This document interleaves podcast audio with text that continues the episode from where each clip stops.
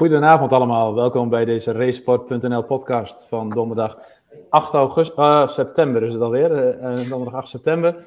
En we gaan een uurtje gezellig over motorsport kletsen. En dat doen we samen met Guido Venneman, hier onder mij en naast mij even Slager. en ikzelf, als een klein, ga proberen daar ook nog een enige bijdrage aan te leveren. volgens mij hebben we weer genoeg om te kletsen, mannen. Ik zit hier in een zeer regenachtig Dedemsvaart. Maar jullie hebben uh, betere locaties uh, voor dit weekend. Evert, uh, ik zie allemaal logo's achter jou. En dat is, dat is niet het racesport.nl logo. Dus ik ben benieuwd waar je zit. Ja, goedenavond allemaal. ja, ik zit noodgedwongen in de pitbox van Tenkata Racing in uh, We waren even een, omdat Bent Jan er niet is, een vaste internetverbinding nodig. Het mediacentrum zat nog helemaal vol. Dus we zijn even gevlucht. En uh, de jongens van Takada hebben hier even een, uh, een vaste lijn uh, liggen. Dus die mochten we even gebruiken. Dus ja, sorry voor alle reclame op de achtergrond. Maar daar moeten we even op de koop toenemen. Nou, er zijn mindere locaties, even. Misschien is de locatie van Guido wat minder. Of misschien is dat wel beter, Guido. Waar, waar heb jij de uitzending verzorgen? Ik zit in een, in een heerlijke airconditioneerde ruimte. Dus dat is sowieso wel fijn. ja, ik zit in de, in de trailer van Tenkata Racing. Ook enigszins uit nood, maar het is, uh, het is hier goed vertoeven. Dus uh, ja, ja uh, mooi geregeld van uh, ten kaarten. Ja.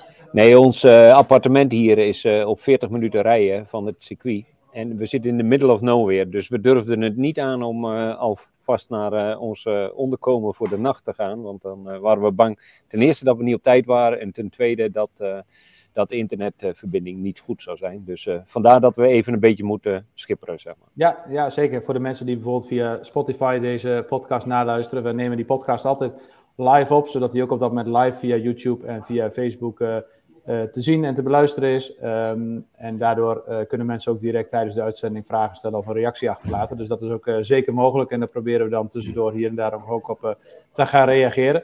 Maar goed, we hebben duidelijke instructies van Evert meegekregen dat we het vandaag uh, binnen een uur moeten houden. Dus uh, laten we gelijk maar ja, bij het nieuws gaan beginnen allemaal. We, hebben we zat dingen te behandelen. Nou, jullie zijn dit weekend bij het World Superbike Weekend. Nou, dat komt, dat komt straks. Laten we even het over de MotoGP gaan hebben, want daar is ook genoeg over te vertellen.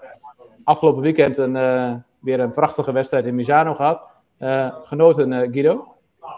Ja, absoluut het was misschien niet de wedstrijd met de, de spektakel van alle inhaalacties. En uh, dat, dat viel wel mee. Maar toch de, spanning die helemaal uiteindelijk op het allerlaatste op 34.000 neerkwam. Ja, dat was toch wel een prachtige race. je zou verwachten dat Bastianini inderdaad uh, iets voorzichtiger zou omspringen met zijn Ducati-collega. Maar uiteindelijk kwam hij toch wel heel dichtbij. Dus ja, fantastische race. En daarbij dat het kampioenschap ook een stuk dichter bij elkaar is gekomen. Ja, dat uh, een heel goed weekend voor de MotoGP in zijn, eh, in zijn algemeen. Ja, voor de spanning in het kampioenschap is het uh, fantastisch. Nou, je haalt het al even aan, Ducati. Daar wil ik graag ook met Evert even naartoe. Um, Evert, want ja, Bastianini was natuurlijk... Uh, ja, die had ook maar een vrijbrief ook vanuit Ducati. De Lania had ook wel gezegd van... Goh, uh, zolang je niet... zeg maar, als je voor het podium rijdt, ja, dan mag je ook gewoon voor de winst gaan rijden daarbuiten. Ja, dan denk even na wat je met Banyaya doet. Um, maar ja, nu Banjaya is natuurlijk weer flink punt ingelopen, staat nu op 30 punten. Uh, ik, ik, las uh, dat Banjaya zelf al zei van nou teammodus, dat hoeft niet van mij per se. Ik snap ook dat dat vanuit de coureur dat je dat zo ervaart, want ja, als hij het moet hebben van anderen, dat hij dan kampioen wordt, dan wordt altijd later gezegd van ja, maar je werd kampioen omdat dat die andere Ducati-rijders je hielpen. Maar ik kan me voorstellen dat voor Ducati zelf, dat het, nou ja, die willen zo graag die tweede rijderstitel, dat het langzamerhand wel een beetje een dingetje gaat worden. Uh, even, hoe, hoe kijk jij daarna?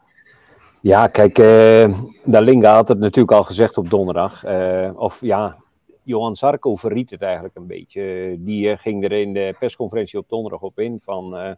ja, dus vroeg een journalist van, hebben jullie erover gesproken?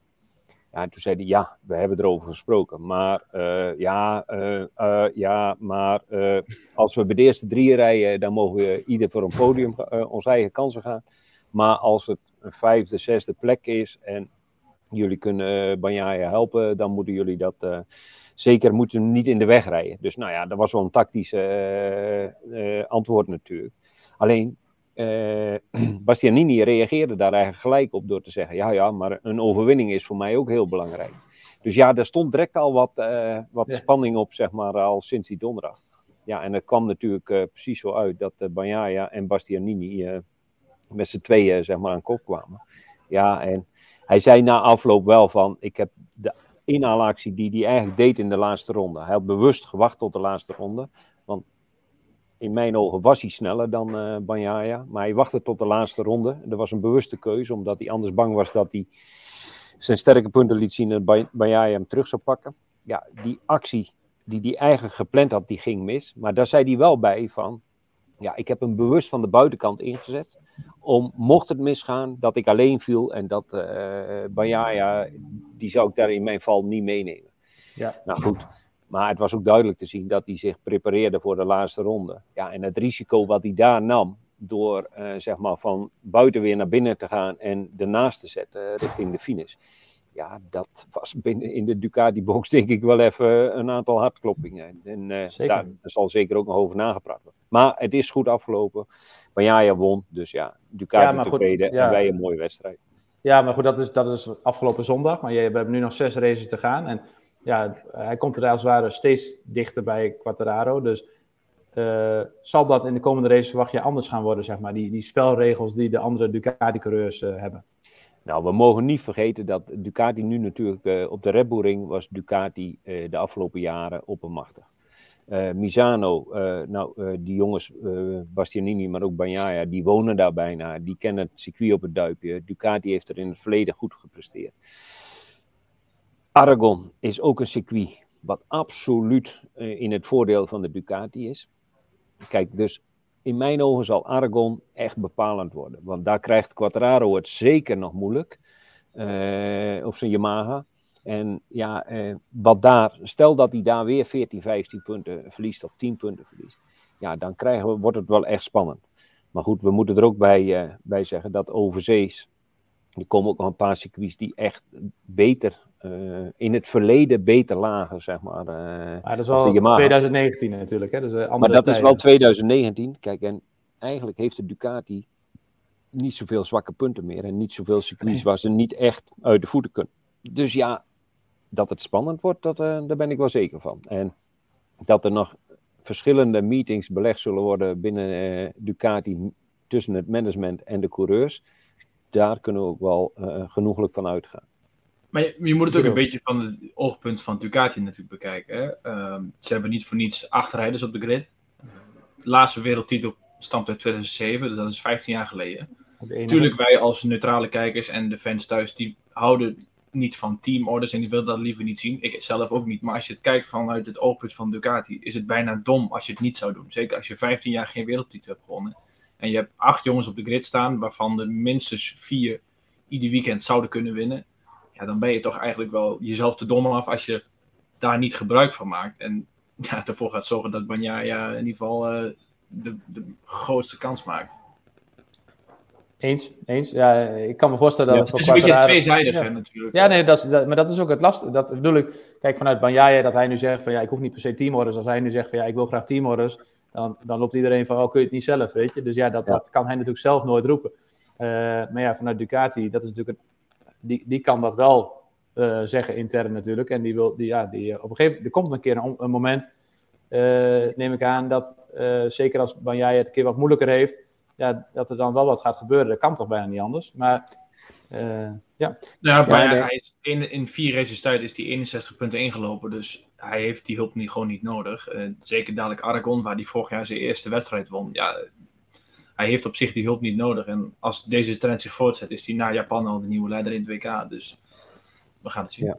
Nou, en we moeten niet vergeten, hè, hij is bezig aan een hele sterke reeks, uh, Banja. Oh, ja. Wat Guido zegt van, uh, begin van het jaar lag hij er nog wel eens naast, dan maakte hij nog wel eens een foutje. Maar de laatste races is hij echt wel uh, in bloedvorm. En als hij deze vorm vast kan houden, dan, ja, dan krijgt Quattraro daar zeker een zware dobber. Ja, in principe wat, wat, wat, heeft het gewoon in eigen hand weer. Doordat hij op 30 punten staat en met zes races te gaan, ja, dan heeft hij inderdaad ja, is hij niet afhankelijk van, uh, van anderen meer op dit moment, zeg maar, en puur van hemzelf. Maar goed, ik kan me voorstellen bij Quater... Uh, even? Ja? Nou, ik, uh, kijk, we hebben allemaal de Dutch TT gezien. Dat was eigenlijk de eerste fout dit jaar van Quattararo. Maar dat kan nog wel eens de cruciale fout uh, van het jaar worden voor Quattraro. Want ja, daar liet hij eigenlijk gewoon 20, 25 punten liggen. Ja, en, ja klopt. Die kan niet nog wel eens hard nodig zijn. Ik schreef ook al in mijn Finishpraat artikel van de week daarover. En dat ik zei, nou, hoe, hoe, zuur moet dat voelen? Of hoe soort van bijna oneerlijk moet het voelen voor Quattraro? Van dan maak je één foutje. En nou, je ziet je concurrent meerdere fouten maken. En jij rijdt, nou, ik vind ook dat hij echt werelds rijdt. Want hij heeft ook fantastische wedstrijden gereden die ook naast zijn overwinning eigenlijk, misschien waren zijn tweede plekken soms nog wel beter dan zijn overwinningen. Uh, maar dat moet voor hem inmiddels ook al heel erg uh, frustrerend gaan voelen, zeg maar, hoe, dat, hoe hij dat, uh, hoe nou, Aprilia en de Ducatis regelmatig voor zich ziet. Um, denk je dat, want hij oogt nog steeds wel, want dat is natuurlijk een groot verschil met bijvoorbeeld van, van 2000, ik moet goed zeggen 2020, dat hij dan eigenlijk een beetje onder de druk bezweek. Dat, dat lijkt hij nu nog niet te hebben, zeg maar. hij blijft wel heel stabiel scoren. Uh, zien jullie dat nog veranderen, uh, Guido, bij jou? Nou ja, zijn opmerkingen op zondagmiddag na de race in Misano vond ik wel opmerkelijk. Want toen werd er ook gevraagd van ja, je bent nou 61 punten verloren in, in vier races tijd. maak je je al zorgen? En hij zei van ja, ik, ik, ja, ik begin me langzamerhand wel een beetje zorgen te maken. Terwijl hij in het begin nog zei, geen probleem. en dat was ook aan zijn manier van rijden, dat was ook geen probleem. Want hij haalde altijd het maximale uit de Yamaha. Het feit blijft wel dat, natuurlijk dat de Yamaha uh, ja, ondergeschikt is aan de Ducati. Ik denk dat we dat wel mogen zeggen. Dus sowieso, wat hij al tot dusver laat zien, dat, dat is wel uiterst subliem gewoon van hem. Hij is echt ontzettend goed. Aleix Spargo heeft ook gezegd van ja, hij is gewoon de beste coureur van ons allemaal. Alleen het materiaal zit misschien soms niet helemaal mee. Maar uh, ja, ik kan me toch voorstellen dat die druk nou wel een beetje gaat voelen. Zeker Aragon dadelijk. Daar heeft hij al bestempeld als zijn slechtste circuit van het jaar. Dus ja, dat is gewoon een weekend waar hij de schade beperkt moet houden. En daarna zul je toch ook een keer aan moeten vallen. Want als je telkens achter blijft finishen, nou 30 eh, punten, 6 races. Banjaya heeft nu al meer overwinningen. Als hij erachter blijft finishen, is niet genoeg.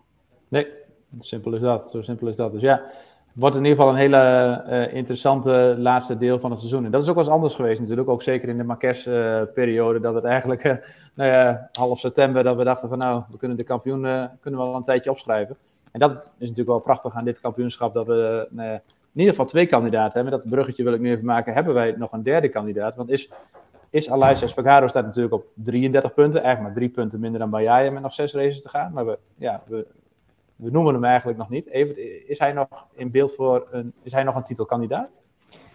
Ja, je kunt het natuurlijk nooit uitsluiten. Uh, alleen, ja, we zien ook wel een beetje, vind ik, dat Espargaro nu een beetje in, in de paniekstand uh, schiet. Hij heeft van twee kanten wordt hij aangevallen. Uh, teamgenoot Maverick Vinales, die rijdt hem nu uitgerekend in, uh, in Misano gewoon voorbij in de, in de kwalificaties. Die staat er regelmatig voor hem. Uh, doet gewoon mee, staat op het podium, eindigt voor hem. Ja, dat doet zeer. Maar goed, aan de andere kant, ja, hij ziet ook dat Banyaya en uh, ja, dat hij die niet zomaar verslaat. Dus ja, hij krijgt van twee kanten eigenlijk tikjes om zijn oren. Ja, en dat is de vraag hoe lang hij dat vol gaat houden. Ik moet wel eerlijk zeggen, ik vind, vind, als we puur over kwaliteiten van de, van de coureurs praten, dan vind ik Quattraro absoluut een, een topper. ja, natuurlijk ook, maar Vinales qua coureur, ik denk dat die uh, op zijn kwaliteiten Espargaro de baas is. En dat gaat nog wel een. Uh, ja. ja, dat gaat nog wel een. een, een, een uh, of misschien wel frictie geven binnen het team. maar dat gaat zeker bij hem tussen de oren knagen. Dat, daar ben ik van overtuigd. Maar aan de andere kant heeft Vinales al wel gezegd van dat hij bereid is om uh, Espargaro te helpen. Hij zegt, hoe dan ook, ik wil dat die wereldtitel naar Aprilia gaat. In het kampioenschap is Vinales uh, nagenoeg uh, kansloos. Maar hij kan nog wel, zeker in zijn huidige vorm, waar hij bijna iedere week op podium staat. Maar dat, ja, ja, eens, maar, ja, maar het is bijna onmogelijk. Want ik was van de week dus ook dat even aan het soort van uitrekenen of denken van nee, want ik, vanaf Assen riep hij dat een beetje natuurlijk. En als je kijkt dat hij na Assen in de laatste vier wedstrijden heeft, heeft Vialis drie keer op podium gestaan. En die, die drie wedstrijden eindigde hij ook voor uh, zijn teamgenoot. Uh, maar ja, als je dan echt kijkt van nou, het is, het is nooit bedoeld geweest van hem, maar als je kijkt van wie heeft hij nu geholpen, dan heeft hij alleen Banjaya geholpen, want hij heeft ervoor gezorgd dat Banjaya, dat hij vijf, dat Banjaya vijf punten meer heeft gepakt uh, dan Alais. Want ik had hem op precies uitgerekend. dat stel dat Vinales niet was gefinished, of achter uh, had Aluis vijf punten meer gepakt, stond hij nou nog op 28 punten van Quattararo. Dus ja, het is een beetje, uh, maar het is, het, het is niet zo, dat, ik bedoel vooral mee te zeggen dat het bijna onmogelijk is om iemand te helpen. Dat kan bijna alleen maar als je op plek 3 rijdt en je teamgenoot rijdt op plek 4 en dat je in de laatste ronde net even doet of je hem een keer vreemd bij wijze van spreken. Ja, dat kan. Maar in dit MotoGP-veld is dat in de praktijk best wel lastig. Ja, dat is ook zo. En, en Viales zal hoe dan ook, kost wat kost, in ieder geval één race willen winnen. En misschien dat hij daarna dan zegt van, ja, weet je, nou, nou ben ik klaar voor dit seizoen. Volgend, volgend jaar wordt mijn jaar. Maar uh, ja, ik, Alessio Spargaro, ik, ik zie hem niet, in de huidige vorm zie ik hem niet zowel Bayaya als Quattraro verslaan. Ik ook niet. Wel is Aragon in de laatste jaren wel de, het beste circuit van Aprilia geweest. Dus ook daar, ondanks zijn uh, gebroken pink, verwacht ik wel veel van hem. En dan zal hij ook in, in zijn geval een keer moeten aanvallen. En niet heel dit maar zo min mogelijk punten verliezen, maar ook een keer zorgen dat je punten goed maakt.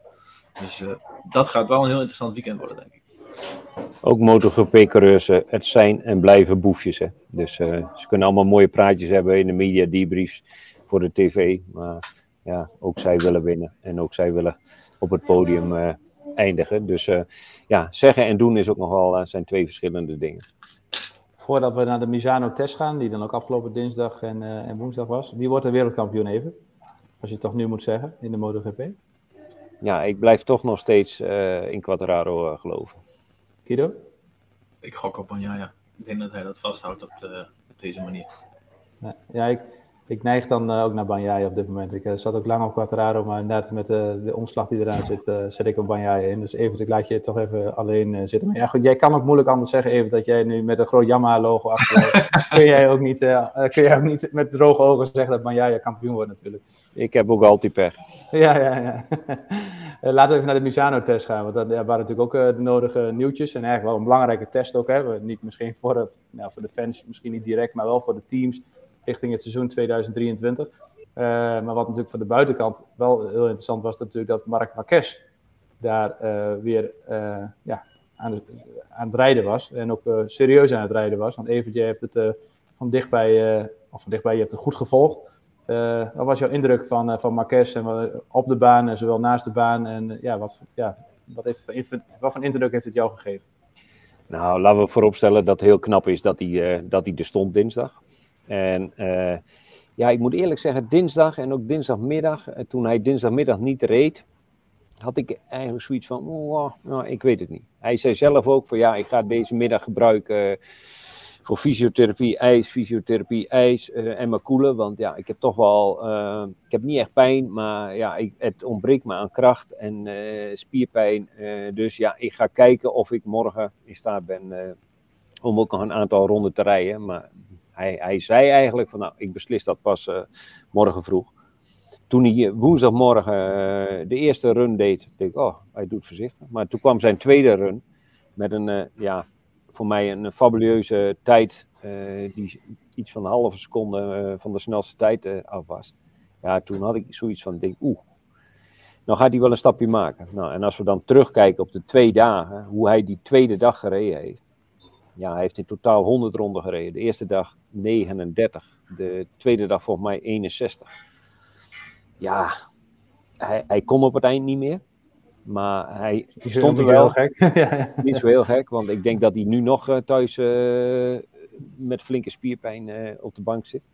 Of aan het trainen is.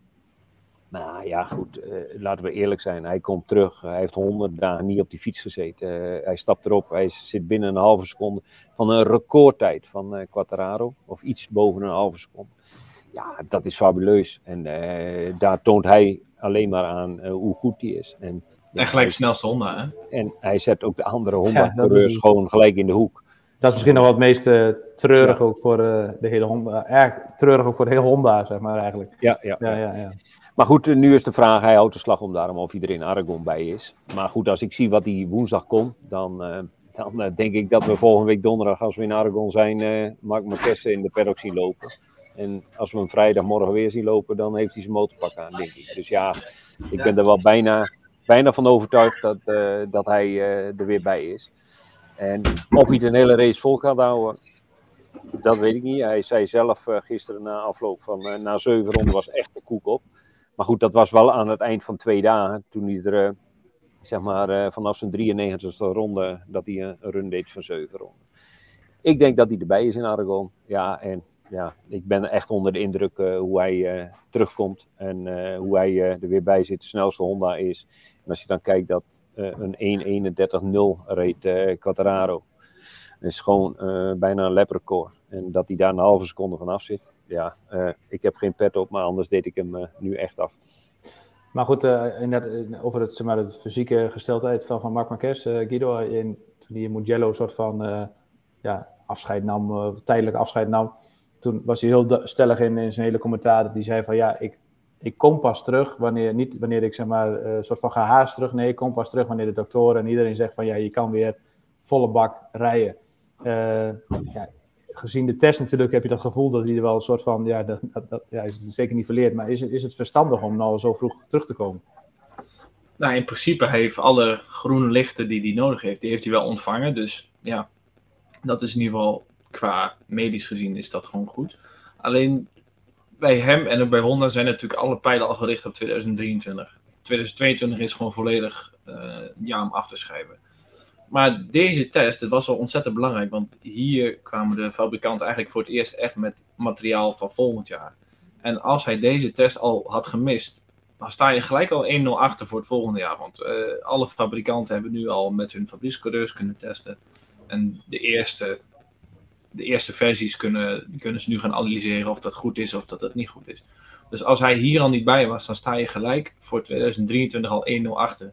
Want de volgende test is maar één dag in Valencia. En daarna is het winterstop en dan is het alweer in Sepang. En dan in Portimao en dan is het al, het begint het seizoen al. Dus je hebt ontzettend weinig testdagen. Dus uh, het was sowieso heel belangrijk om hierbij te zijn. Misschien dat ze daardoor wel kiezen om uh, Aragon nog voorbij te laten gaan. Alhoewel ik dat niet verwacht, want dat is zijn thuiscircuit. En daar uh, was hij ook vorig jaar met het bestuur, streed hij daar voor de overwinning. Maar ja, is het verstandig? In principe technisch gezien is zijn arm gewoon, uh, is gewoon oké. En als het alleen spierpijn is, ja, kijk, dat is, dat, die spieren moeten gewoon weer groeien. Dus dat heeft gewoon tijd nodig. En de enige manier om dat echt te trainen is om te rijden. Dus ik verwacht hem sowieso in Aragon, uh, denk ik wel dat hij erbij is, ja. Ja, hij zei ook uh, dat hij geen pijn had, hè, maar spierpijn. Maar spierpijn ja. gewoon heb ik nu ook even vanmiddag hard geloven. Dus dat, uh... ja. ja, maar ik, ik, bedoel van, kijk, als zijn uh, houding verkeerd, uh, bovenarm, botpijn of andere pijn. Ja. ja. dan was dat erg als spierpijn. Kijk, als jij honderd dagen niet op een, een motor hebt gereden en helemaal niet op een MotoGP-fiets, je stapt erop en je moet, gaat eigenlijk anderhalve dag aan de bak, ja, dan heeft elke fitte coureur ook spierpijn. Ja, ja en wat hij ook zei, ja. ja. en wat hij ook zei van joh, het kwam precies uit wat de artsen mij uh, voorspeld hebben voor deze tweedaagse test. Ah, ja. En uh, ja, dat, ja, ja, ik, ja, ik denk dat hij er wel, wel binnenkort bij is. Alleen, en daar zat ik uh, vanmiddag naar aan te denken. Stel dat hij terugkomt. Aragon is zijn circuit. Nu verwacht ik helemaal niet dat hij, dat hij gelijk vooraan mee zou rijden. Maar Marquez kennende, ja. Weet het, je weet het nooit bedoel je. Is niet onmogelijk. Is nee. niet onmogelijk. Maar gaat hij dan Banjaya aan de titel helpen of gaat hij zich bemoeien met de titelstrijd? Dat zou wel. Dat, is, dat is trouwens wel wat Quattararo zei. Van, uh, ja. Vrijdag of zaterdag zei dat. Van ja, we hebben Mark Marquez nodig om het plan van de Ducatis te verstoren. Maar dat plan ja. van de Ducatis is natuurlijk dat ze er zoveel hebben en dat ze in principe elkaar kunnen helpen. Maar ja, als inderdaad Mark Marquez daar een beetje tussen gaat lopen vroeten, ja, dan kan hij in principe wel. Ja, en wat je bij Ducati, ja, en wat je bij Ducatis nu ook veel, vind ik, in die wedstrijden ziet, ook zeker op Silverstone, en dat was nu, eigenlijk zo in Misano, het, het is een beetje, het is wel heel spannend, maar het is ook wel een beetje een soort van lange run als het ware. Snap je bedoel? Ze rijden heel erg achter elkaar en er zijn relatief weinig inhaalacties. Maar je weet één ding zeker, als Mark Marquez ertussen zit en hij heeft wel een goede doen, ja. dan heb je wel inhaalacties, zeg maar. En dat zou ja, wel de, kunnen... De huidige coureurs, die, die, die wachten af met, met het inhalen en Marquez die knalt hem er gewoon tussen. Ja, maar dat ja. zorgt er wel voor dat je, uh, want nu zie je ook als een gat een seconde is, bij Quattraro zie je dan ook, dan, of hij doet er een halve race over om dat gat dicht te rijden, ja. of hij redt hem dus niet dicht, maar als je natuurlijk wat actie hebt, ja, dan ben je er ineens ben je erbij. Ja, ja. Even. Maar goed, kijk, en ik denk dat we dat ook rustig kunnen zeggen. Kijk, die Yamaha, ik lees in alle comments de laatste tijd op Facebook weer van dat die Yamaha zo'n verschrikkelijk slechte fiets is. Die Yamaha is helemaal niet slecht. Ik, ik mis die Yamaha wel een van de beste fietsen. Alleen het probleem is, zijn die acht Ducatis. Als Quadraro zie je aan de test nu ook, als hij alleen rijdt en hij kan het doen, zet hij de snelste tijd neer. Alleen als er vier, vijf Ducatis om hem heen zit, dan verknooit heel Ducati de Yamaha zijn race. Want hij kan er, die Yamaha is goed in de bochten, minder goed op het rechte eind. Hij komt er nooit langs. En dat is gewoon zijn probleem. Kijk, die Yamaha is niet, helemaal geen, geen, geen baggerfiets. Nee, de tactiek van Ducati met hele snelle fietsen en dan acht stuks. Ja, dat, dat, dat, dat, dat, dat zit enorm dwars uh, bij, uh, bij de huidige Yamaha-fiets. Maar dat is ook een beetje de filosofie, denk ik. Yamaha ja. probeert gewoon de, de, de beste fiets te maken die het snelst rond kan gaan. En Ducati maakt de beste fiets die het beste kan racen. En dat is een beetje die filosofie. En dan is misschien ook een beetje terughoudendheid of trots van de Japanners. Dat zij gewoon willen van wij willen de snelste fiets maken. Maar dat wil niet zeggen dat je dan ook in een race daar nee. even goed mee overweg kunt. Nee, nee. En, nee, nee, maar goed, dat is natuurlijk altijd heel makkelijk. Uh, ja, uh, die Yamaha loopt niet hard genoeg, is geen goede fiets. Die Yamaha is een superfiets, misschien wel de makkelijkste MotoGP-fiets om, om op te rijden. Alleen hij heeft het probleem dat er acht van die kogels om omheen zitten, uh, ja. die zijn hele race eigenlijk een keer verklooien. En als hij op kop rijdt, want dat hebben we ook een aantal keren gezien. Als hij maar goed kwalificeert en hij kan op kop, zeg maar, wegkomen bij de start ja, dan, dan, dan, dan doet hij gewoon mee. Maar komt hij 4-5 weg, komt hij nooit meer op, op plek 1. Want hij komt gewoon nooit 3, 4 Ducatis voorbij. En dat is het huidige probleem. Niet dat die Yamaha zo'n slechte fiets is. Als we dan toch even de stap maken, Guido, je vertelde net ook naar, over de test met nieuwe dingen en noem maar op. Uh, zijn er dan, wat zijn er nog interessante dingen om te melden die de fabrikanten uh, hebben laten zien tijdens de Misano-test? Nou, een van de opmerkelijkste dingen vond ik wel een, een, een kuip van Honda. Ik, wil, ik weet niet of ze, die, of ze daar verder mee gaan, maar dat was in principe een kopie van die van Aprilia. En ook Marquez heeft daarmee gereden. Dus ze laten hem niet alleen maar rondjes rijden, maar ze laten hem ook wel echt testwerk doen. Dat was in ieder geval een van de opmerkelijkste dingen. Uh, daarnaast heeft Yamaha, die hebben een, nieuw blok uh, meegebracht. Dus dat was de, de, hogere topsnelheid, dus dat was eigenlijk gewoon heel positief. Uh, ze hebben een nieuw frame, die gaan ze misschien al inzetten in Aragon. Maar daarnaast hebben ze ook uh, in ieder geval een uh, nieuw inlaattraject. En dat was ook dat Merigali, de, de teambaas van Monster Energy Yamaha, die zei dat ze dat misschien al in Aragon kunnen gebruiken. En daarmee in ieder geval een hogere topsnelheid kunnen halen. Dus dat is niet alleen verdienste van het nieuwe motorblok, maar waarschijnlijk ook het inlaattraject. Um, verder, KTM heeft eigenlijk weinig meegebracht. Dat viel me wel op. Je zou verwachten dat, uh, in ieder geval vooraf werd er gesproken van een, uh, van een volledig nieuwe 2023 fiets. Uh, en Honda, dat schiet me nou even te binnen, die hebben getest met een Kalex achterbrug. En dat is wel opmerkelijk, want Honda is natuurlijk uh, is werelds grootste motorenfabrikant en een heel trots merk. En dat zij het willen proberen met een achterbrug van een andere andere leverancier, dat is uh, mijn inziens wel heel, uh, heel opmerkelijk. Ja, en ook wel dat ze open, dus blijkbaar ook wel, misschien ook door te moeten, en misschien ook wel door invloed van bijvoorbeeld een, Marquez of succesmannen, dat er wel gezegd van hé, hey, er moet een wat open blik uh, gaan komen. Ja, dat, dat lijkt wel een beetje de filosofie te zijn, want dat is wat Marcus heeft gezegd toen in Oostenrijk. Van, het is niet alleen de motor die niet goed is, maar het hele project, daar, daar klopt gewoon iets niet. En we moeten een andere aanpak hebben, en misschien iets Europese aanpak met snelle handelen en niet eerst alles 25 keer goed laten keuren door, uh, door de baas in Japan. Maar en of ze daadwerkelijk verder gaan met deze Kalex achterbrug, dat valt nog te overzien. Maar het is wel alvast dat ze laten zien aan Mark Marquez van kijk, wij zijn open voor alles. We, we, we vragen een andere partij erbij of die iets voor ons kunnen betekenen. Dus uh, dat is inderdaad, inderdaad wel een verandering in het project aan zich. Um, Ja, nou, we hebben niet. Kijk, uh, we praten natuurlijk over de rijderscarousel. Nou, die rijderscarousel die is, uh, is redelijk ingevuld, uh, of eigenlijk ingevuld.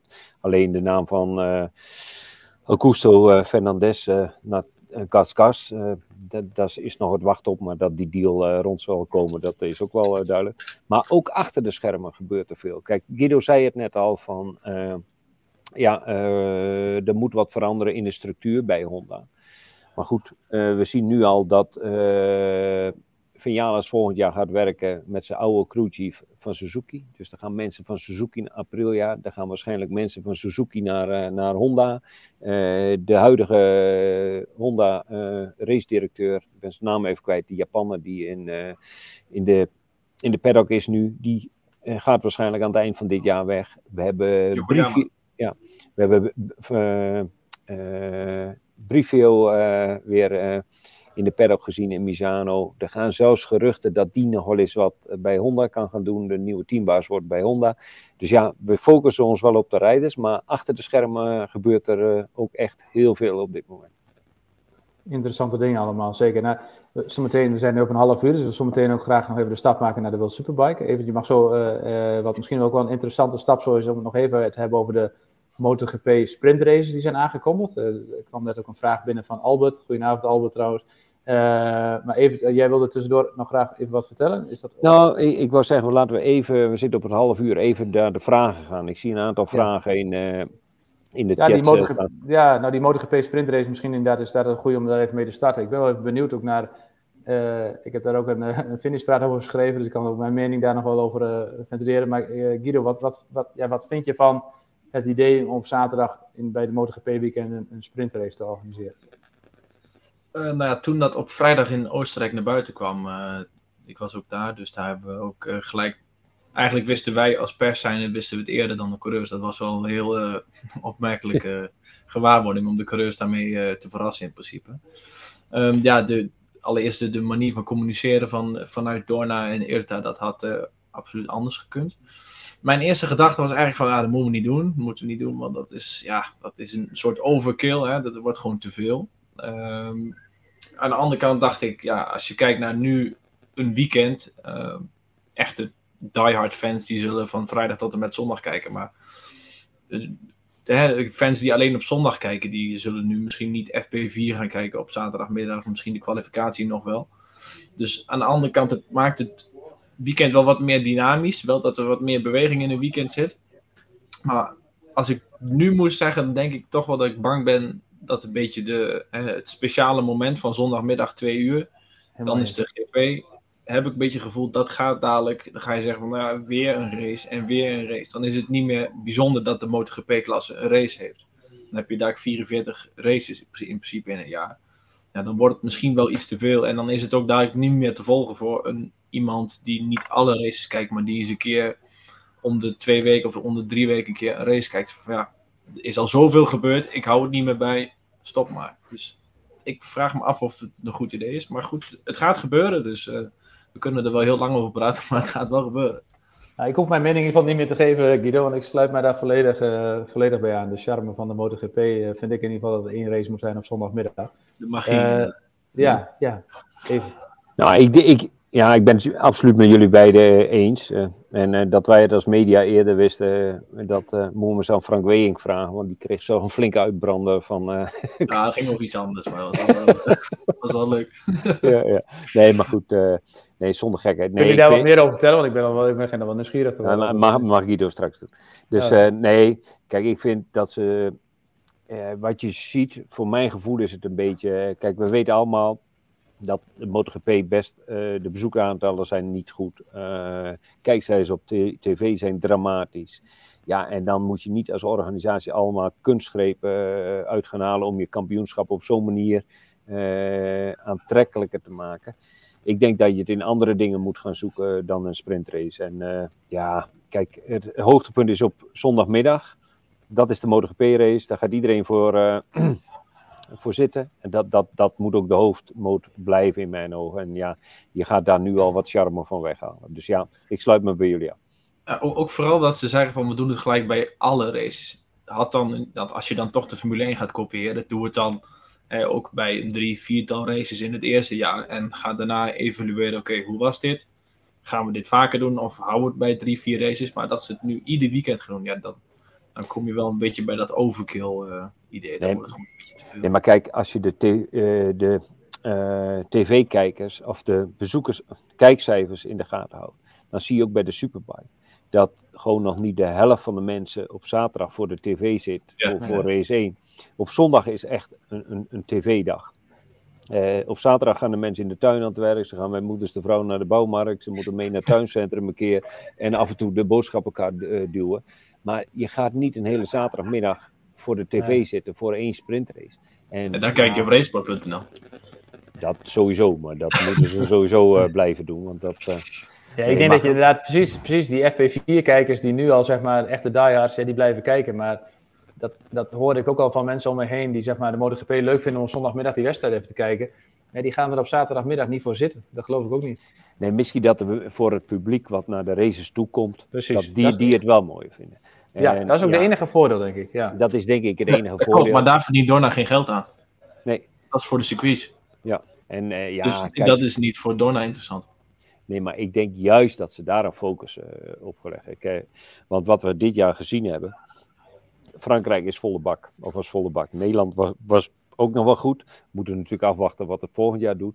Maar in de landen waar ze extreme uh, toegangsprijzen gaan vragen voor uh, een tribunekaart. Uh, of voor, voor het toegangsbewijs.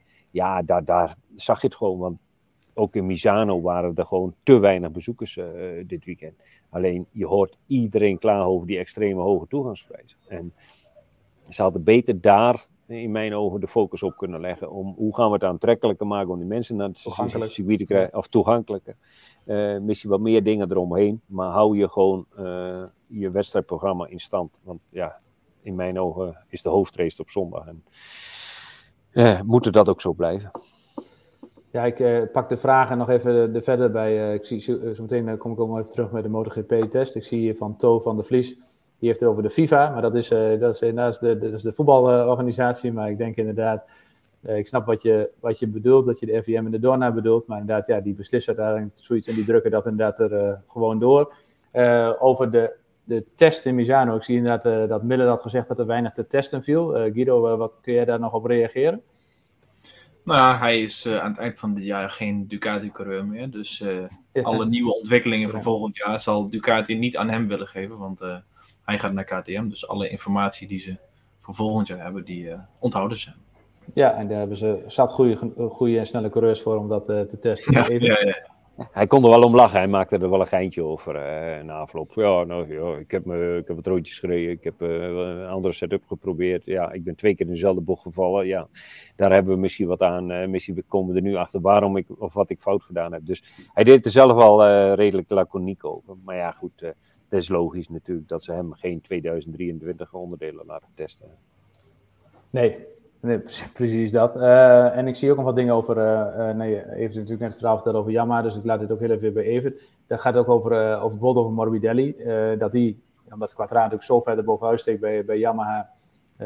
en ja, dat Morbidelli het moeilijk heeft. Heeft hij dan hetzelfde probleem als de Honda-rijders? Dat is dan een, een vraag van Benny Berg, Brughuis. Sorry. Ja, ik denk dat uh, Morbidelli is gewoon op dit moment gewoon zelf gewoon ook uh, niet de oude nog. Uh, en ik vrees ook echt dat, dat hij niet weer op zijn oude niveau terugkomt na zijn knieoperatie. Maar ja, goed, je ziet toch dat de coureur het verschil kan maken. En dat zie je nu bij Honda en dat zag, zie je bij Yamaha en Quattararo. Ja, Quattararo is met afstand de meest getalenteerde coureur van de, zeg maar, van de huidige vier Yamaha-coureurs. Ja, en het probleem is ook, kijk, want ik zag ook een vraag staan van, kan Crusoe top 15 rijden? Ja, als je niet top bent met die Yamaha en je komt uh, op de 10e, 15e, 17e, 18e plek terecht, ja, daar heb je ook allemaal uh, Ducatis om je heen en Aprilia's om je heen en snelle andere merken om je heen. Die hebben achter in het veld hetzelfde probleem. Je rijdt niet meer van 18 zomaar even naar 8 of 9. En ja, dan moet je het verschil maken in de kwalificaties. En ja, dat verschil kan Morbidelli op dit moment ook niet maken. Nee, en dan over even terugkomend, uh, Kruslo kan die top 15 rijden. Ja, ik denk, uh, met alle respect, maar op dit moment als je met Walka, uh, een Walkaart deel gaat nemen, dan weet je één ding voor, of als vervanger, maar ook maar met een Walkaart als je zo lang eruit geweest bent. Maar met name een vervangende coureur, wie je er ook op zet, Eén ding weet hij zeker, dat hij achteraan het veld staat. En uh, natuurlijk kan dat vier, vijf plekken kan die opschuiven. Maar het is niet zo meer, ook niet voor een Cruslo, dat je de rest van het seizoen even die wedstrijden rijdt. En dat je gewoon even top 10, top 5 gaat rijden. Dat, dat gaat Crutchlow ook niet rijden. Het enige wanneer het kan, wanneer, het slecht, wanneer het rare omstandigheden zijn, dan, zou je, dan zou hij nou schieten kunnen maken. Maar goed, Yamaha heeft hem daar ook niet voor uh, uh, ingezet. Die, die zijn ook alleen maar met 2023 bezig. En die, die willen gewoon feedback van Crutchlow ook over volgend seizoen. En ja, die heeft een hele andere taak dan een zo goed mogelijke klassering neerzetten de laatste zes wedstrijden. Precies dat. Ik denk, ik zit even te kijken, van mij de MotoGP hebben de meeste dingen wel gehad. Ik zie er ook nog de vragen boven, voordat we naar de World Superbike gaan, kunnen we het inderdaad ook wel even over de Red Bull Rookies uh, nog hebben. Uh, jij zit er ook wel redelijk in, omdat je natuurlijk ook uh, nauw betrokken bent rondom Colin Feijer. Nou, die, we hopen natuurlijk dat hij dan zeg maar, de Red Bull Rookies gaat verlaten. Ik denk zelf dat hij die sowieso moet verlaten, omdat hij denk drie seizoenen daar gereden heeft. dit week, of deze week waren de selectie-event voor het seizoen 2023. Kun je daar wat over vertellen? Ja, nou, uh, was een, uh, voor het eerst was het in Italië, Modena. Uh, een heel ander circuit, hebben ze nog niet eerder gereden. Ja, mochten twee Nederlandse jongens aan meedoen. beide jongens wisten het te schoppen tot de finale dag. Ze hadden de 100 rijders in twee groepen verdeeld. De eerste helft kwam dinsdag in actie, de tweede helft woensdag. Daar werden er 52 uitgeselecteerd en die kwamen vandaag in actie. Ja, en uh, er werden acht jongens geselecteerd. Is nog niet helemaal zeker of die alle acht geselecteerd ook volgend jaar aan de start staan. Want het is nog even de vraag van hoeveel van de huidige coureurs er volgend jaar doorgaan en hoeveel er daar afvallen en welke beslissingen daar vallen. Dus het kan best zijn dat de zes van de acht die vandaag geselecteerd zijn wel doorgaan en twee alsnog af moeten vallen.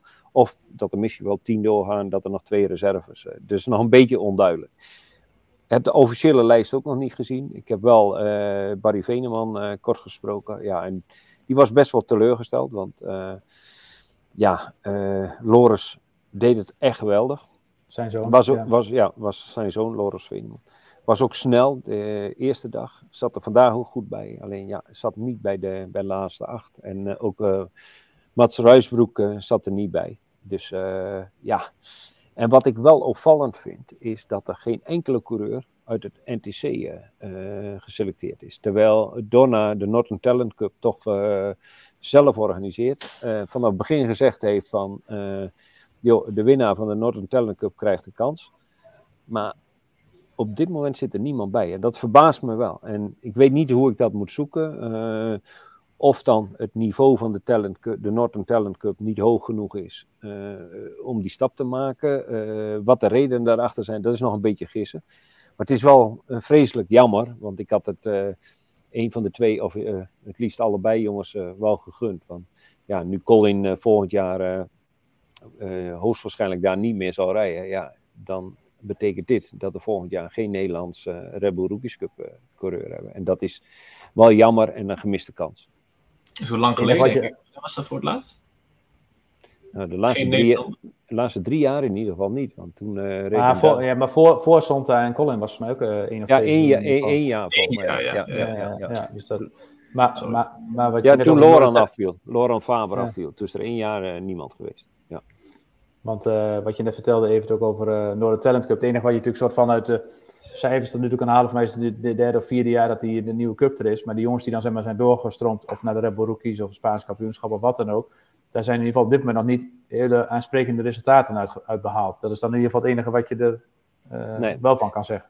Nou, de Korbe, ik ben zijn voornaam even kwijt, die werd, kampioen, ja, ja, die werd kampioen volgens mij 2019 of 20. En die rijdt nu voor het tweede jaar in Red Bull Rookies Cup. En die maakt nu wel stapjes. Uh, maar ik vergeet nooit, ik was er, toevallig was ik erbij. Uh, toen ze de eerste testdagen, toen hij uh, uh, zeg maar, naar de Red Bull Cup toe kwam. Ja, hij stond erbij van jongens, ik ga de boer hier wel even op een bult rijden. en hij was echt gewoon, ik was er eigenlijk best wel een beetje schrokken van. Ik denk, nou je mannetje, jij hebt nog wel een beetje bravoer. Nou, na de eerste wedstrijd was hij genezen, want hij kon hem amper kwalificeren. En hij reed stijf achteraan. Dus, uh, maar ik moet eerlijk zeggen, hij rijdt nu zijn tweede jaar en hij maakt nu wel stappen. En hij uh, zit er ook wel regelmatig uh, beter bij. Maar het verschil is wel groot. Voor mij was er ook een jongen nog overleden, volgens mij, die, die in de kampioen was geworden door een Talent Cup. Was dat vorig jaar of het jaar daarvoor al? Die was mij zo'n Tsjechische ja, jongen. Tsjechische jongen, ja. Die was op, ja. op een katbaan, zeg maar, met een minibike of een mini Jacob. Ja. ja, maar die was ook kampioen geworden, toch, in die cup? Of niet? Die, zou, die zou ook naar de Red Bull Rookies gaan, of niet? Ja, ja, ja. ja, ja, ja. Maar die, die kwam in de wintermaanden tijdens een training op een minibaan. of minibike, nee, op een indoor kartbaan kwam die verongelukte die, dat klopt. Um, over Colin, want je zei net al van ja, volgend jaar als hij er niet meer rijdt. Uh, het is natuurlijk geen, uh, geen geheim dat, dat ze druk bezig zijn om te kijken om die, dat hij volgend jaar in de Grand Prix kan rijden. Is daar, is daar nog wat over te vertellen, even? Of dat, uh, hoe ziet dat eruit? Ja, dat ziet er goed uit hoor. ik ben er ook van overtuigd dat Colin daar volgend jaar rijdt. Alleen, kijk, ja, hoe moet ik het zeggen? Red Bull wil graag dat hij Moto3 gaat rijden. KTM gaat hem daarbij helpen. alleen, er zijn zulke ontwikkelingen op dit moment. Dat zeg maar. Uh, ja, hoe, hoe, moet ik zeggen? Kijk, het belangrijkste bij KTM, die hebben een aantal teams. CF-motor is uh, ingevuld, die hebben de rijders rond. Maar bij KTM AIO en bij Tech 3, daar rijden vier jongens. En nou, daar gaat waarschijnlijk de Red Bull Rookies Cup kampioen, of de jongen die nu op één staat, Rueda, die, die zal daar een plekje krijgen. Maar daar valt en staat alles mee. Mazia, die zit nu bij Red Bull KTM Ayo, die wil graag naar de Moto 2, kan daar geen plekje vinden nog. Blijft hij daar? Uh, gaat hij wel uh, naar de Moto 2? Gaat hij niet naar de Moto 2? Dus er wordt achter de schermen wordt er heel erg uh, geschaakt. Ja, Onku die zou ook naar de Moto 2. Uh, alleen Albert Arenas uh, uh, is nog niet officieel, maar Arenas wordt de tweede coureur bij Red Bull KTM AIO Moto 2. Dus die weg voor Onku en Mazia om binnen KTM zeg maar, naar Moto 2 gaan, die is, die is dicht. dus ja, nu hangt het helemaal af van hoe die verdeling wordt bij, bij Techtoir, bij, bij AIO. ja, goed. En ja, ze zijn druk in de onderhandeling, maar goed. Uh, ik ben ervan overtuigd dat Colin volgend jaar Moto 3 uh, rijdt. Alleen uh, de vraag is nog even waar KTM hem daar gaan plaatsen of waar ze onderling de afspraken mee gaan maken. Maar de, ja, dat ziet er wel goed uit, alleen het is nog niet erom. Waar je net over vertelde over als Arena's vertrekt bij het Casgas Martinez team, betekent dat dan bijvoorbeeld dat een Kevara of Cassia door gaat schuiven naar de Moto 2? Uh, Cuevara, die wordt, uh, samen, ja, nee, die wordt samen met de Dixon uh, Motor 2 Cascas. Ja. ja, precies. Um, Guido, want, we zitten rond over de drie kwartier. En ik probeer al een kwartier lang een bruggetje een keer te maken naar de superbike. maar we zitten zo gezellig door te kletsen, dat is nog wel lastig. de zomerstop is voorbij. Nou, in ieder geval voor de Nederlandse motorsport is het goed nieuws en mooi nieuws dat Michael van der Mark morgen weer gaat beginnen. En eigenlijk is het pas zijn ja, officieel is het derde raceweekend, want hij heeft natuurlijk heel eventjes uh, nog gereden in Estoril. Uh, maar, ja, maar goed, in Assen volledig. En, ik ben even afgeleid, jongens, hoor, want ik krijg net uh, de selectie door welke jongens er allemaal door zijn in de Red Bull Rookies Cup selectie evenement. Even kijken. We kunnen ondertussen wel. Ja, praat gewoon door hoor. Ja, ja, ja, ja. Want uh, Michael van der Mark inderdaad naar in Assen gereden. Nu uh, ja, in ieder geval weer uh, fit genoeg, want dat werd vandaag ook door de medische check bevestigd om, om te starten aan het weekend. Ehm, ja, hij heeft natuurlijk wat getest. Ja, Guido, wat, wat, wat, is reëel? Wat, wat, mogen wij als Nederlanders op dit moment verwachten? Is dit weekend nog nul verwachtingen of mag je al iets verwachten? Ja, absoluut nul verwachtingen ja, wat je zegt, voor het laatst dat hij op die superbike zat, dat was in, in mei in Estoril, maar dat duurde drie minuten. Toen, uh, toen gebeurde alweer uh, zijn tweede grote crash van het jaar. Dus uh, ja, daar heeft hij van, uh, lang van moeten herstellen. Het ging eigenlijk wel sneller dan ik verwacht had, moet ik eerlijk zeggen.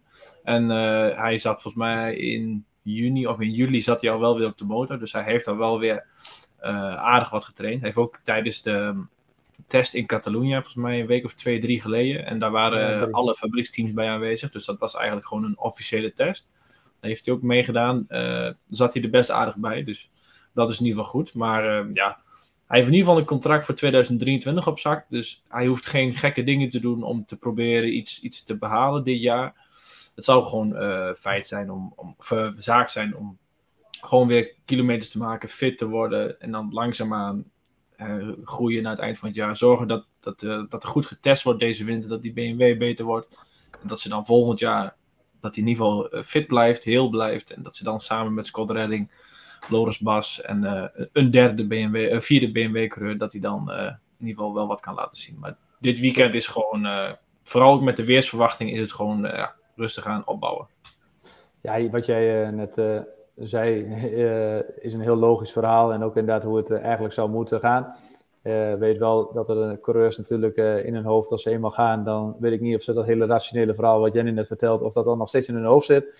Maar goed, dat, uh, dat gaan we zien inderdaad. Met twee heel zware blessures, dat hij misschien nou toch ja, zeker, keer, zeker, dat even, zeker. even rustig ja. Weersvoorspellingen had je het net ook over, Guido. Wat, want uh, Manje Koers staat natuurlijk ook een soort van garant voor minimaal één regenrace. Gaan we die dit weekend ook krijgen? Nou, een regenrace, daar komen we misschien wel onderuit. Want uh, als ik zojuist keek naar de laatste weersverwachtingen, dan is het in ieder geval morgen wel zo goed als de hele dag nat. En zaterdagochtend, dus dat is dan tijdens de kwalificatie, is het waarschijnlijk nog nat.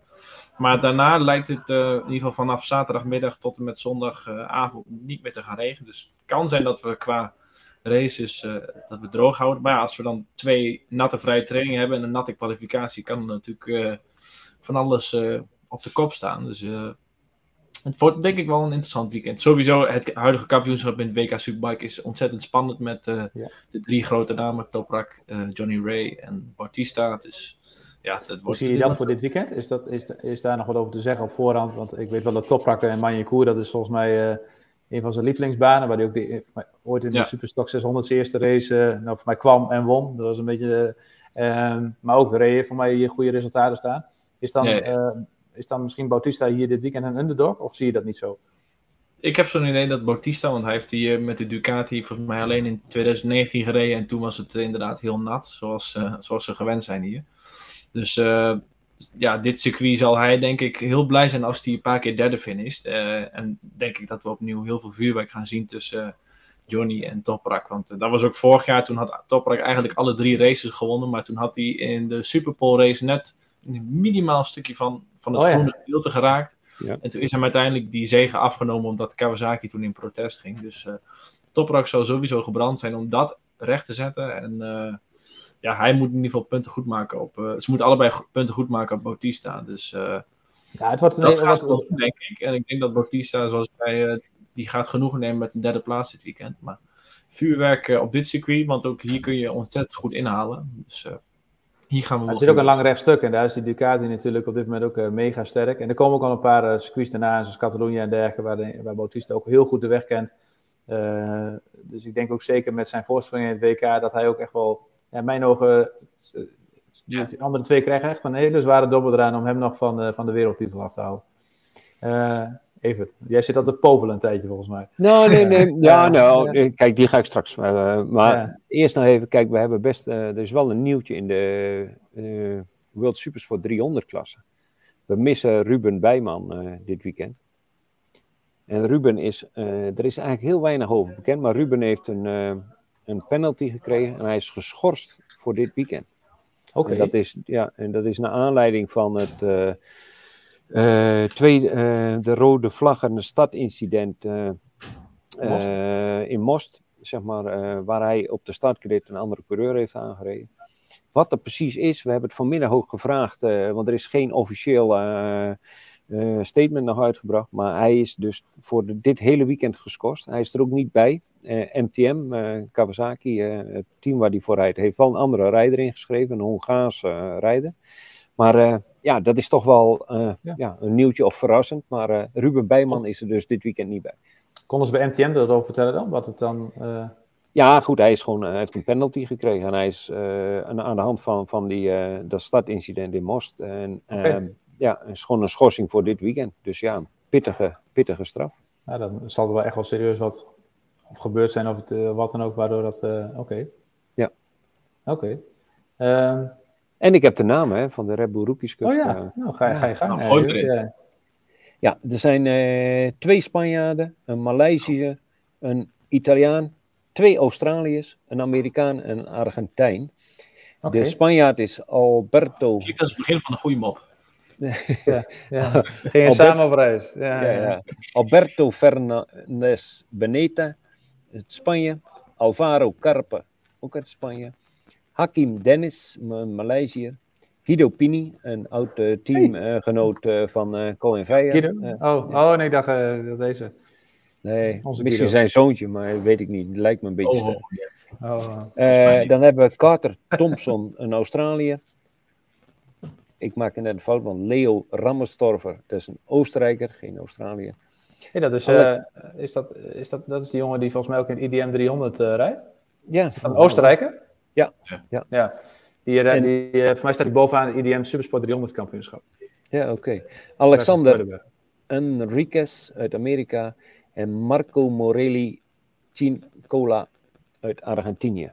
Dus eh, ik zag een vraag nog, Rossi Moor, eh, zeg maar de NTC-coureur, maar die is er dus niet bij. En eh, ja, wat ik net al gezegd heb, het is geen enkele NTC eh, Northern Talent Cup coureur. Dus dat is best wel verrassend. We gaan er zeker nog achteraan van hoe dat kan. Want volgens mij staat in het reglement van eh, dat de winnaar van de Northern Talent Cup eh, sowieso een plek krijgt.